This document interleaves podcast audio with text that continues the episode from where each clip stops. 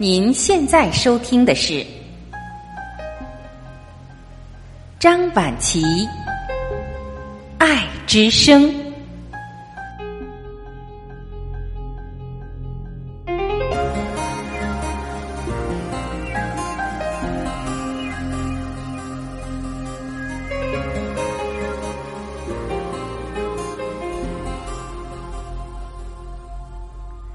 各位家人，你们好，我是张婉琪。今天您的心情好吗？接下来我们将一起分享的是汤恩比的预言：中国文明将一统全球。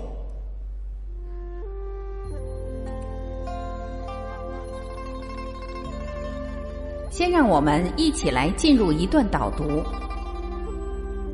作为当代最伟大的历史学家，汤恩比认为。人类的希望在东方，而中国文明将为未来世界转型和二十一世纪人类社会提供无尽的文化宝藏和思想资源。汤恩比也直言不讳的预言：未来最有资格和最有可能为人类社会开创新文明的是中国，中国文明将一统世界。阿诺德·汤恩比堪称二十世纪最伟大的历史学家，他试图以其煌煌巨著《历史研究》揭开文明兴衰的谜题，启发人类对未来道路的探索。直到一九七三年，时已暮年的汤恩比依旧没有停止为二十一世纪人类社会的探索。在不断出版新作的同时，汤恩比与当时日本著名的社会活动家池田大作断断续续进行了近两年的漫谈式对话，主题是人类在二十一世纪的未来。汤恩比和池田，一个是西方人，一个是东方人，互相抛开了不同文化和文明之间的狭隘和隔阂。在精神自由的海洋里进行高屋建瓴式的未来学式的全景探索，在这场漫谈中，汤恩比透露了对二十一世纪中华文明的无限期望。一，西方无法引领人类未来文明。可能让池田略微感到失望的是，作为当代最伟大的历史学家。汤恩比认为，人类的希望在东亚，而中国文明将为未来世界转型和二十一世纪人类社会提供无尽的文化宝藏和思想资源。汤恩比心仪的东方文明，不是在那个时代经济上升和物质繁荣、技术高度发达的日本，而是依然在文革中徘徊、物质生活依然相当贫乏的中国。尽管面对。一位日本文化界的顶级名人，唐恩比也直言不讳：未来最有资格和最有可能为人类社会开路的是中国，而不是日本等国。唐恩比坚信，未来的人类只有走向一个世界国家，才能避免民族国家的狭隘，才能避免民族国家因为狭隘国家利益追求而带来的人类社会的灭亡。而人类社会要过渡到一个世界国家，西方社会是无法完成这样的任务的。西方在罗马帝国分裂之后，就再也没有形成一个天下主义的国家来统一西方世界，而民族国家和民族主义，恰恰是西方在罗马帝国分裂和灭亡之后，西方历史发展的主线。而西方文明在过去几百年对世界的武力征伐，将世界带入到一个统一的经济市场。西方在经济上和技术上的领先优势，促进了全世界各个文明学习西方文明而自强。因此，西方世界在经济和科技上影响了世界，在政治上却完全无法为世界建立一个整合和统一的。符合全人类共同利益的世界国家，西方不仅无法为世界提供永久和平的整合模式，而西方本身内部都无法统一。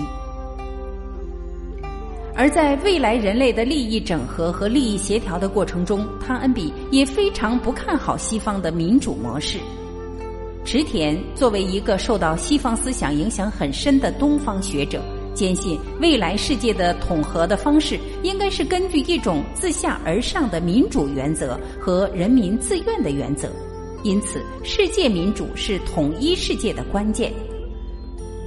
而汤恩比作为文明学家和人类文化学家，则以穿透五千年历史的深邃眼光指出。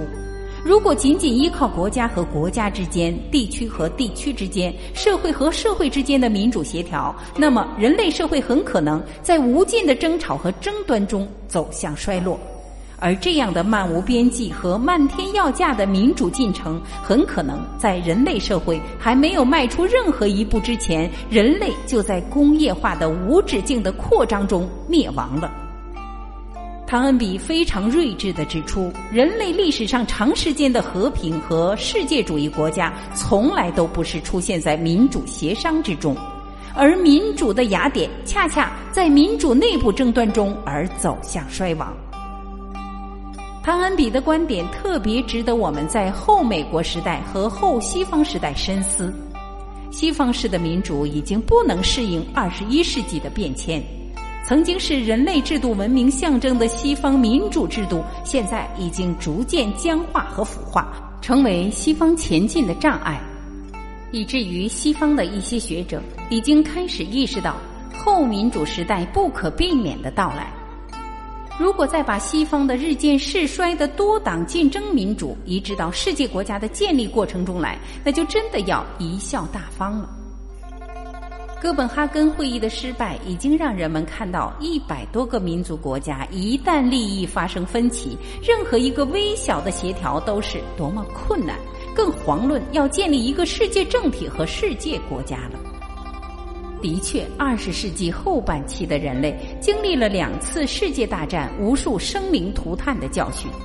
人类无论如何也是在向进步文明的方向上发展。汤恩比当然知道，现在的人类不能再像过去的帝国那样依靠武力来统一，因为在核武器时代，武力统一就意味着人类同归于尽，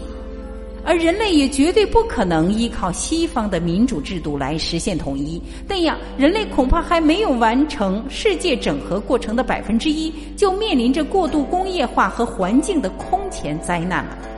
而西方文明在汤恩比眼里看来是无法主导人类未来方向的文明，美国更是以罗马帝国暴力征伐的特征而演化成为一个军事主义的帝国，而这在汤恩比这个对人类古代的军事化文明多有研究的智者眼中，绝对是一个腐朽的文明的先兆。那么，世界的出路在哪里？二。世界的未来在中国，在和池田的对话里，汤恩比给出了完整的答案。世界的未来在中国，人类的出路在于中国文明。为什么汤恩比会有这样的看法？汤恩比在与池田的对话中自我总结了八点原因：一。中国在漫长的二十一世纪里，尽管也多次经历过混乱和解体，但是从大历史的角度来看，中国人完整的守护了一个超级文明，长时间生活在一个文明帝国的稳定秩序中。中国模式作为一种区域的世界主义模式，可以为今天的人类提供宝贵的经验。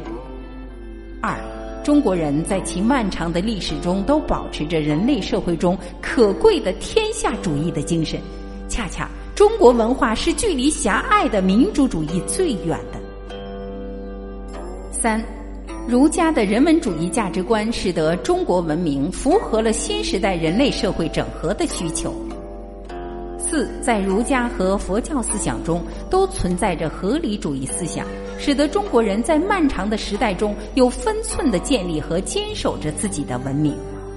五，道家思想对宇宙和人类之间奥义的认识，以及对人类社会试图主宰宇宙的不以为然，恰恰是中国的道家为人类文明提供了节制性与合理性发展观的哲学基础。六。东方宗教和哲学思想中对于人与自然和谐的追求，以及反对针对自然和环境世界的统治和征伐的欲望。七，以日本为代表的东亚民族已经显示了，亚洲人同样可以在西方人领先的领域赶上和超越西方人。例如，在经济和技术领域，日本人所显示的卓越、超越能力那样。那时候，在一九七零年代，中国崛起的序幕还远远没有拉开。八，日本人和越南人在西方人的优势和霸权面前展示了勇气和信心。日本人在经济领域，越南人在军事领域都展示了巨大的勇气。唐恩比这里指的是越南战争，因此这再次证明了亚洲人未来是可以领导世界的。关键是要将这样的勇气和信心转移到人类历史和人类新文明和和平建设领域。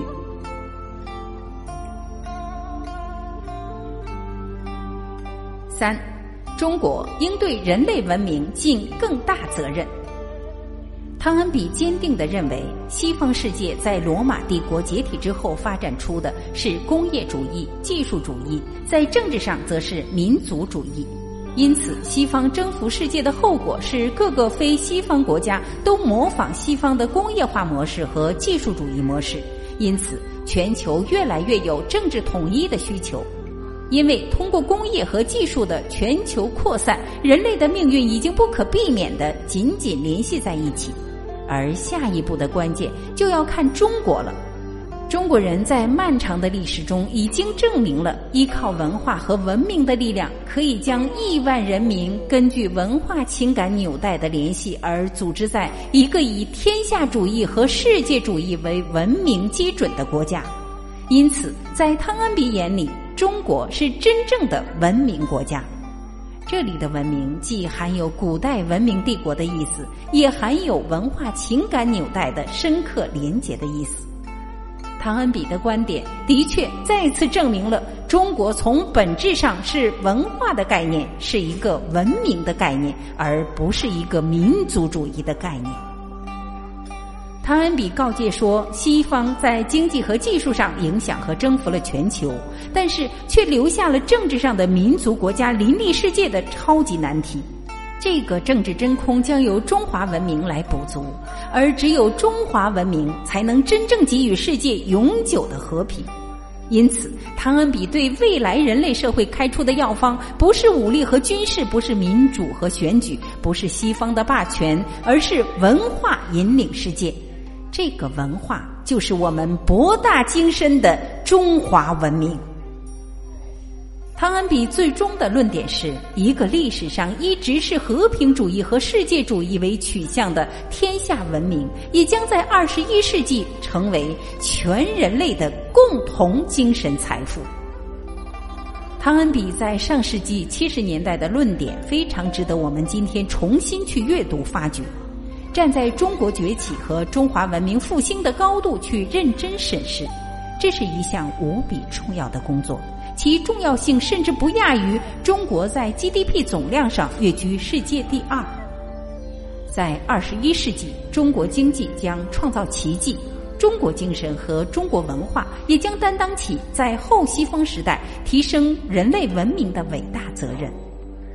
中国并不排斥学习西方，相反，还要加大学习西方的力度，吸收人类一切先进文明的成果，努力革除弊政。修正本身文化中不符合现代化的因素，同时在博大精深的中华文明中不断发掘、研究、建构、阐释和再阐释中华文明中能够提升当代人类文明的重要因子。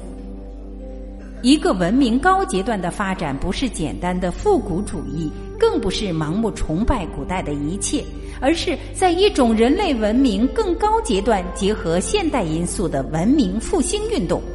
因此，中华文明必定是要连接现代性的因素，才能在更高的阶段更好的促进人类社会的世界大同。中华文明中的苟日新、日日新、又日新的创新改革精神。中华文明中和而不同的文明多元共生理论，中华文明的天人合一中的人与自然、社会与生态的和谐精神，以及中华文明和平世界主义的天下世界观，中华文明中修身齐家治国平天下的伟大理想，注定将照亮整个二十一世纪，促进人类世界向更高层次的价值理性方向发展。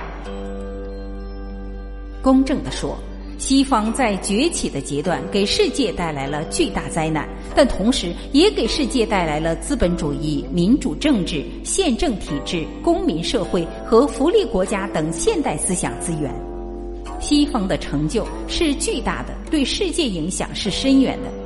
中华文明的生命力和生生不息，正好就体现在善于根据时代而不断吸取先进思想，而在学习和容纳的过程中又不迷失本位自我，最终将外来的先进思想转化成为中华文明的一部分。而西方世界的资本主义和民主政治的无限扩张，已经不可避免地进入到物壮则老、水满则溢的阶段了。西方文明每往下走一步，都将不可避免地走向自己的反面。文明的衰落在西方文明上得到充分体现，而积极吸收了西方个体思想、个体公民权、法治思想和功能分化的中国，可以在整体思维、多线思维、社会团结、社会整合等多方面，运用中国文化的智慧。创造出中西合璧的崭新人类文明。